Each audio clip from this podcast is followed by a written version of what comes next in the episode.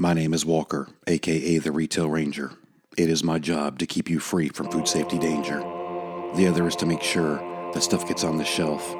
It's harder than it looks. I can't do it by myself.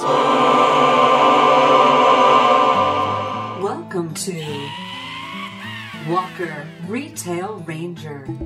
What's up, everybody? I'm Walker, Retail Ranger. This podcast is about my personal and professional experiences from working in the retail industry for 35 years. Each week, we'll have a different co host and an interview with another Retail Ranger. The views and opinions in this podcast are mine and not those of my employer. Now it's time for Walker Retail Ranger. Hey, Retail Rangers, it's Walker. Hey, do me a solid and support your local food pantries. Um, you'd be surprised how many folks are food insecure in your local community. I know we have several out here in my county. Um, it was quite surprising when I volunteered there and to see my neighbors, my friends, my customers in there using that just so they can get food on their tables. So, if you could do something to support your local food pantry, whether it's contributing to a food drive, creating one, uh, volunteering at one, or financially helping one, that would be really cool. I've decided that any merchandise um, profit that we make off of any of that merchandise is going to go, all the proceeds are going to go right to my local food pantry that I help support here locally. So please support your local food pantries. It's the right thing to do. Thanks. Hey, everybody, it's Walker Retail Ranger. It is Sunday, January 30th, 2022.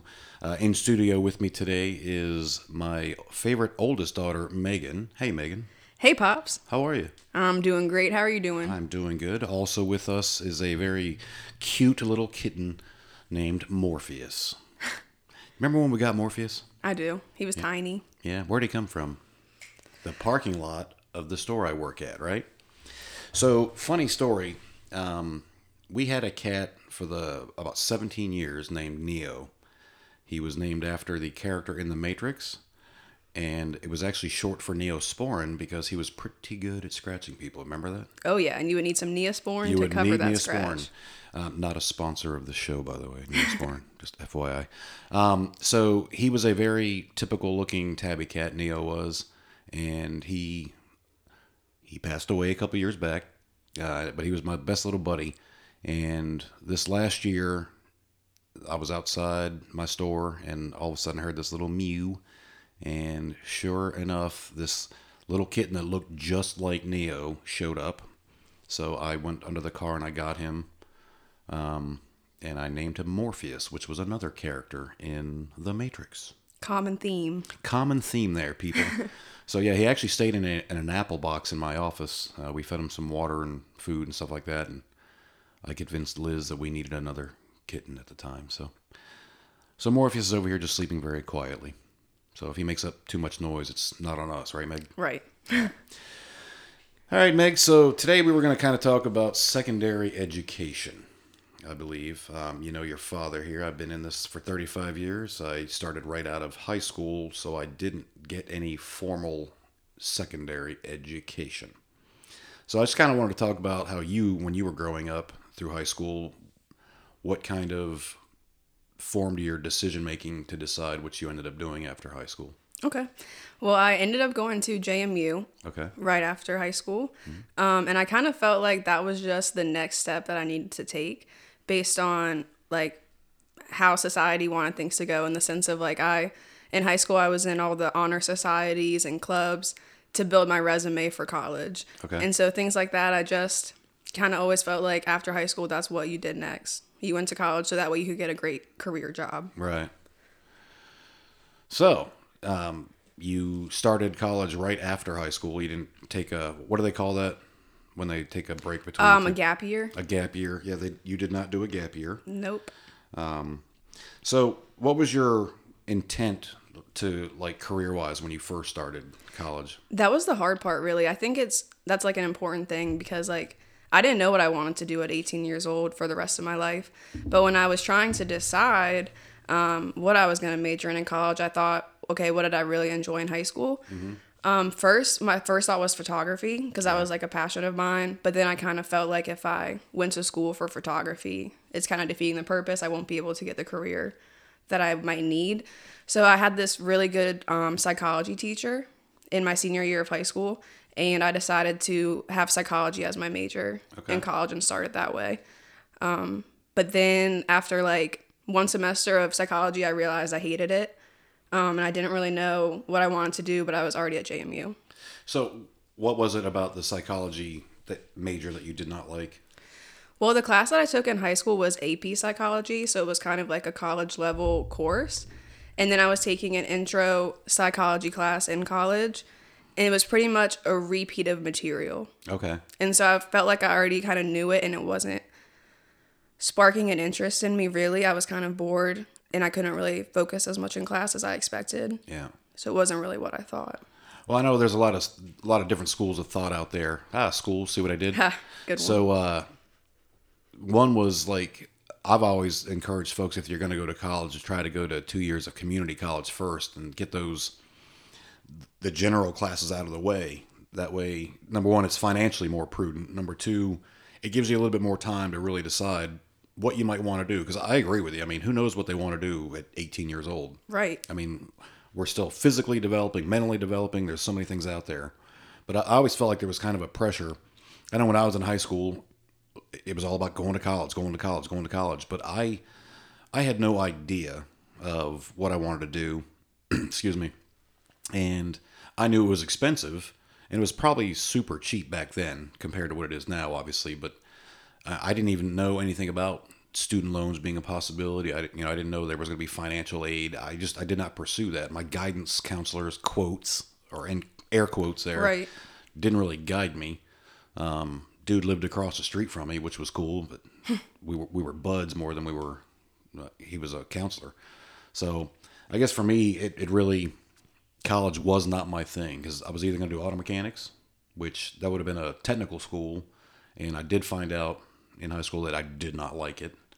Um, and then obviously the retail bug got me. So, Right. so tell me a little bit more about your journey through college. Well, that was actually another thing too that deterred me. You just remind me from psychology is that I would have to c- continue more school. Like, so if I wanted to do psychology, I would have had to go to um, graduate school afterwards and been in school for even longer if I wanted to pursue that field. And I didn't know if school was something I wanted to be in forever. Right. So I kind of, like I said, I liked photography when I was thinking about JMU at first. So I wanted to figure out is there a way I can do something art related mm-hmm. that I can still get a good job in later. Right. So I found out um, the degree of SMAD, which is Media Arts and Design, and it's Okay. basically like doing art digitally. Mm-hmm. So I could, I, you know, we're a digital world. In the digital age, I figured that was going to be good if I could somehow do art Right. in the technological technological word world. World. Yep. Dang, Sorry. that was tough. But um, It's all that schooling. it really gets to you. But I had a great time with that. I liked my classes. I liked my projects that I did. Um, and it was a really, I thought I was going to be um, working for a magazine or front end coding websites. Like, I really enjoyed that major. But then, like, the practicality of it in the world wasn't really what I um, expected. Okay. So, like, when right when I got out, I got um, seeked out by Enterprise Uh, the rental car. Yep. to work there. Yep. um, which has nothing to do with media arts. So um, I decided to just go there anyways. Well, pause on that for a minute. When you say like, how did how did how did that come about? How did the enterprise thing come about? um, well, I just put my um, resume out on Indeed, Okay. and then I got a message from a recruiter that um, they really liked my resume and what you know I had on there, and they wanted me to come in for an interview. Um, so I just decided to go in for that, and then it was really good pay. It seemed like good benefits, so I decided to take that job Mm-hmm. and just not really worry about um, my degree. But with that job, I had to have a degree. Um, they, it they required a, a degree. Yep, Okay. it did not matter what it was in, but the job required a degree. So I felt good that I had gone to college. Why do you think that was that they required a degree? I mean, what, what's just explain to folks what that means. I mean, what I think one big thing they put on, like an emphasis when you got there, was that we were all well college educated. We had um, good experiences and we were kind of like well rounded. It didn't matter what degree we had, but we had gone and gotten like the social experience and we had different backgrounds. So, like, they wanted me with a media de- degree, someone with a math degree, someone with a science degree, so that we could have um, different opinions and ideas. that makes sense All For the job. I, that, I didn't really think about that because a lot of a lot of companies will require degrees, and I guess you're always kind of stuck thinking that I have to have a business degree, but Right. that, that's a great point that if you do have a degree in media arts, you could add value to a company's team regardless of what your degree is. Right. You might have another outlook on something that Okay. the science major didn't have. That makes sense. But one thing is interesting is that's pretty much the only job I've had several since then that has like required a degree. Okay. So every other one has been mainly based on your experience All right. and work. So, what kind of uh, retail ranger experience do you have? Well, my first job was at Food Lion Okay. as Uh, a cashier. yeah. And I worked there on and off for about five years Okay. throughout college, coming back on breaks and things like that. Yeah. What'd you like about it? The people. Okay. That's really where I found my love for people and talking to people and customer service. Like, I just, it's something about seeing someone come into your line slightly upset. They might not um, be having the best day. And then I've made them smile at the end of the transaction. And so that's one thing I realized I loved was talking to people and improving their day. Yeah. And as a cashier at Food Lion, I talked to a lot of people. Okay. It also was cool because I know it added, um, even though it was like sporadic with holidays and stuff like that, it added a long term job to your resume, right? Right. And it shows that my first job I committed to. Yeah. I worked there for several years. That's true. And then um, I also worked at Ulta, which Okay. was also retail, but in a different sense. All right. A little bit of sales with it. Um, Okay. And more like just a, a specific product. We're only selling makeup, Right. which was a whole different experience, but exciting because you're helping people like feel pretty Right.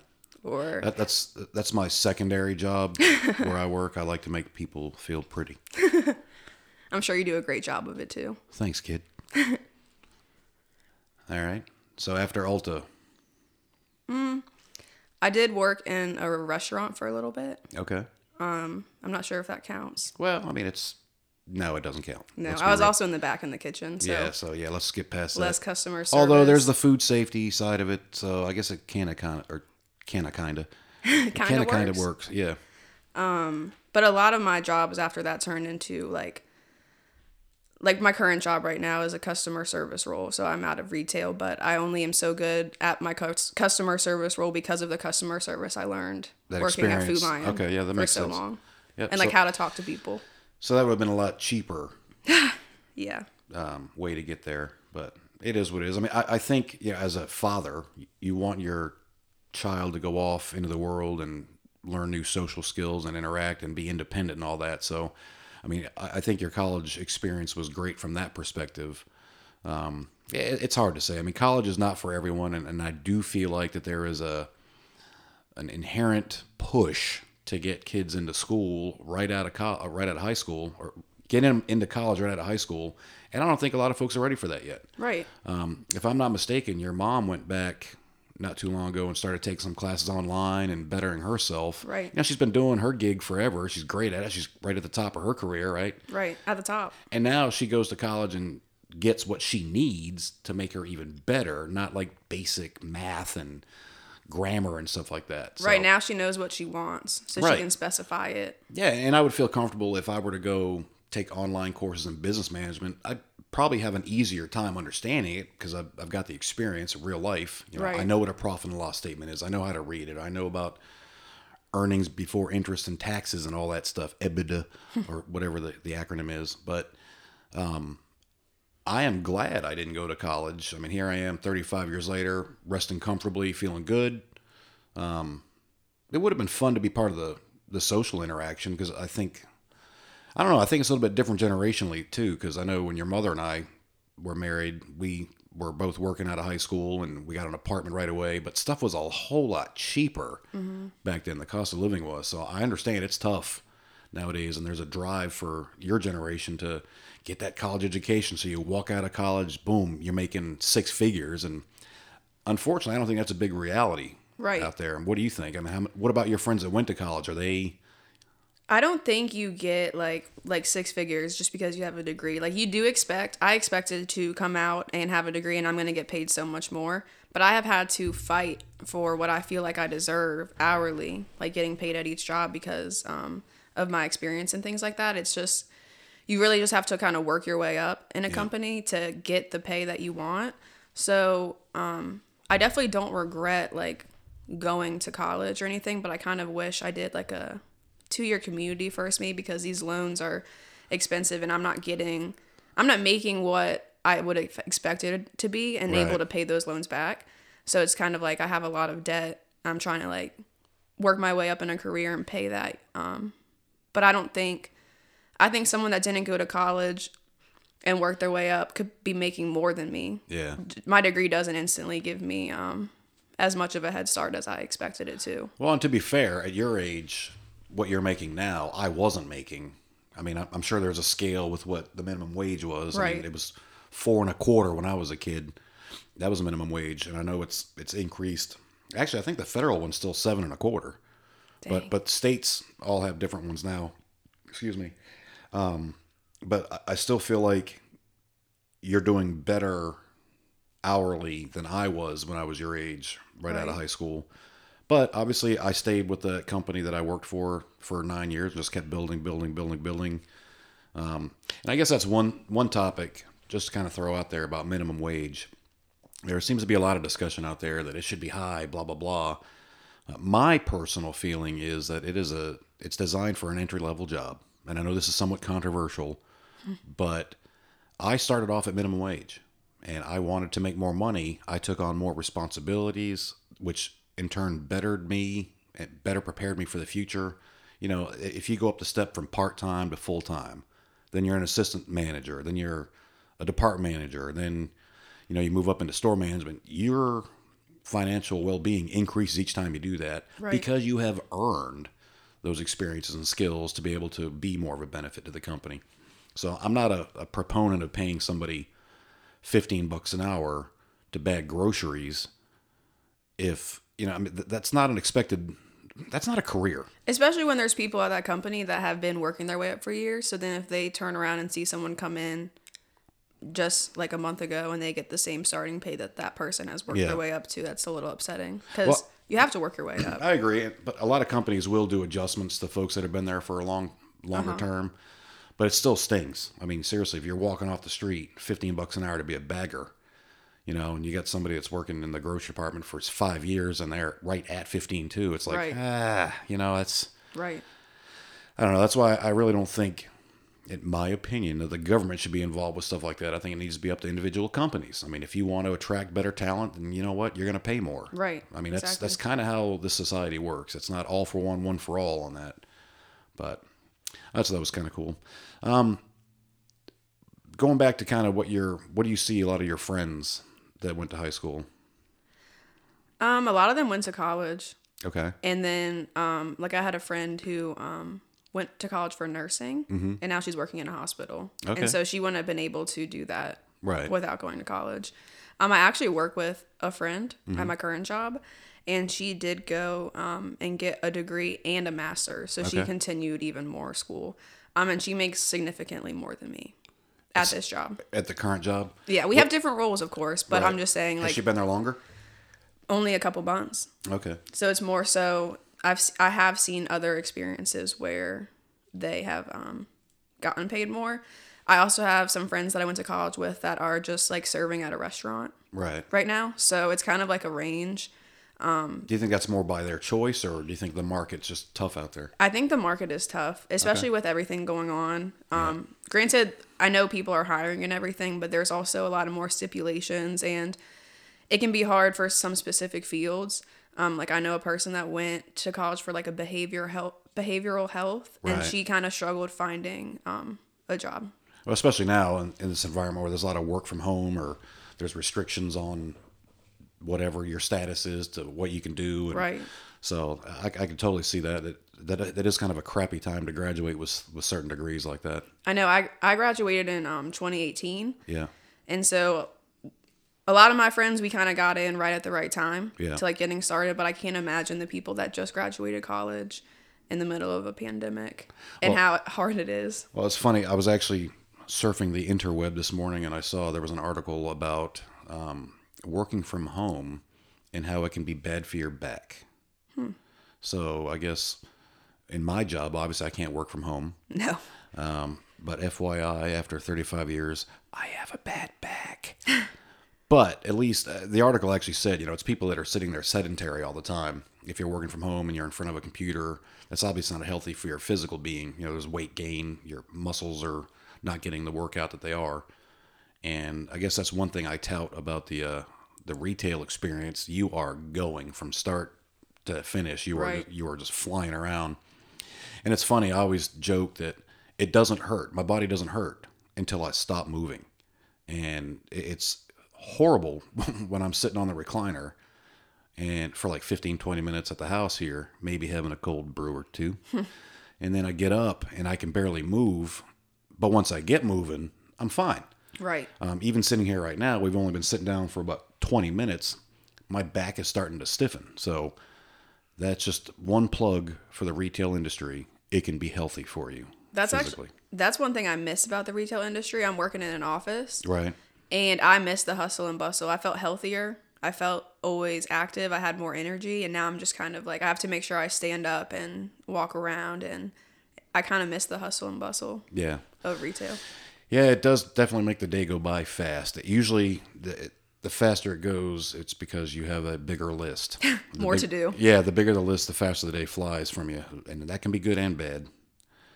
So, I want to. While I was on the web, I did find an interesting article that even I, the 35 year experience in the business, I learned something today, and I just wanted to share that with you because I don't want you to wait till you're my age to hear this. I'm excited. Well, don't get too excited. uh, so apparently, apparently, Apparently. uh, sticks of butter are long and skinny on the East Coast, but they're short and fat on the West Coast. Did you know that, Meg? Wow, I had no idea. Uh, yeah. Um, apparently, it's a thing, and back in the '60s, the West Coast was kind of lagging behind in terms of milk production. Um, so they couldn't make the byproducts very quickly. The East Coast had it going on. We were rocking. Go East Coast. right? So apparently that's what caused them to have a different packaging and, and making style of it, and they kind of just stuck and stayed there. But from what I read, Land Lakes butter actually makes a West Coast butter and an East Coast butter. So to this day, they're still different. Yeah, yeah, it's still it. There's different butter. So I, I haven't been to the West Coast, but I'm telling you, it's it's a goal of mine now. I, I want to see the different size butter. I want to see it now because I cook it with butter a lot and I always cut up the tablespoons and I'm trying to imagine how I would do that on a different size because when it's like the long Ooh. skinny butter it's really easy. Well, they got those little hash marks on Right. the, on the thing. I'm sure the hash mark. Hopefully, they have hash marks on the short and fat butters too. I hope so. Otherwise, what would you do? Oh, shut her down. You can't bake. All right, so back to reality. I don't know. Sorry, I got a little sidetracked there. So I, I want to bring up something that I know you, as an independent woman, knows all too well, and that's shopping. Right? You, you- grocery shop, correct? Absolutely. Kind of on a tight budget, right? On a tight budget. So you're, you're watching your your uh, budget. I'm adding things up as I'm shopping. Right. So l- I wanted to talk about unit pricing. Do you know what that is? I do. You taught me that. Thank you very much. That is a very important tool that everybody needs to understand is there. It's in plain sight. I believe it's a legal thing that they have to have them on there. But on a price tag, usually in the, on a corner of it, it, it'll tell you what the unit price of that item is if you were to buy it by the pound or by the each. And the one example I, I like to show my customers when they come in, they'll go over to the spice section. You wouldn't believe how expensive spices are, would you? They're so expensive. They're they're very expensive.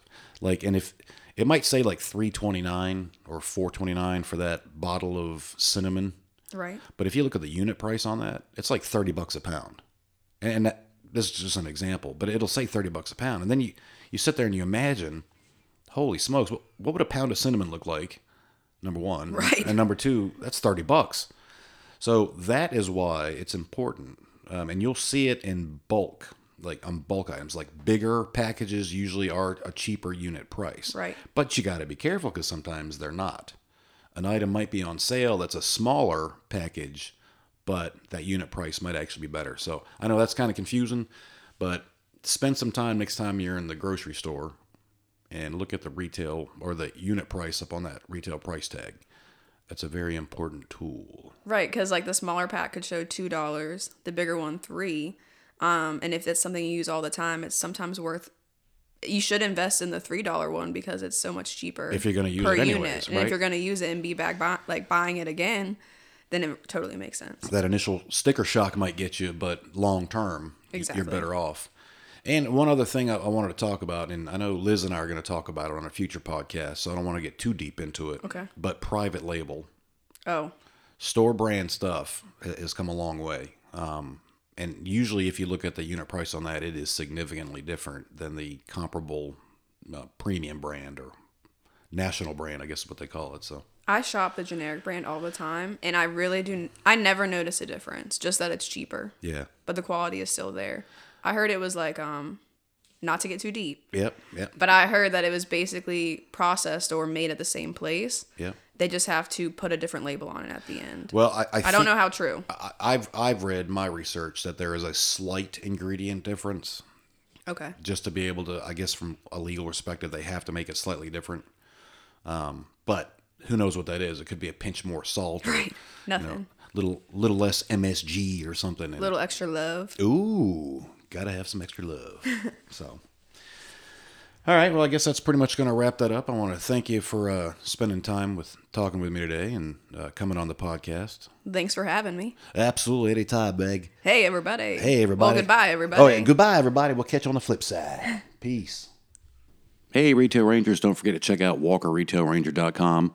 Could be how you found this podcast, but there's an About Us uh, link on there that you can ask questions or submit some topics for future podcasts if you'd like. Um, I'm pretty new to this building a website thing. I'm kind of learning as I go. I'm a retail ranger, not an IT guy. Um, but so far, the analytics are showing that I'm pretty big in Belgium. Just saying. WalkerRetailRanger.com.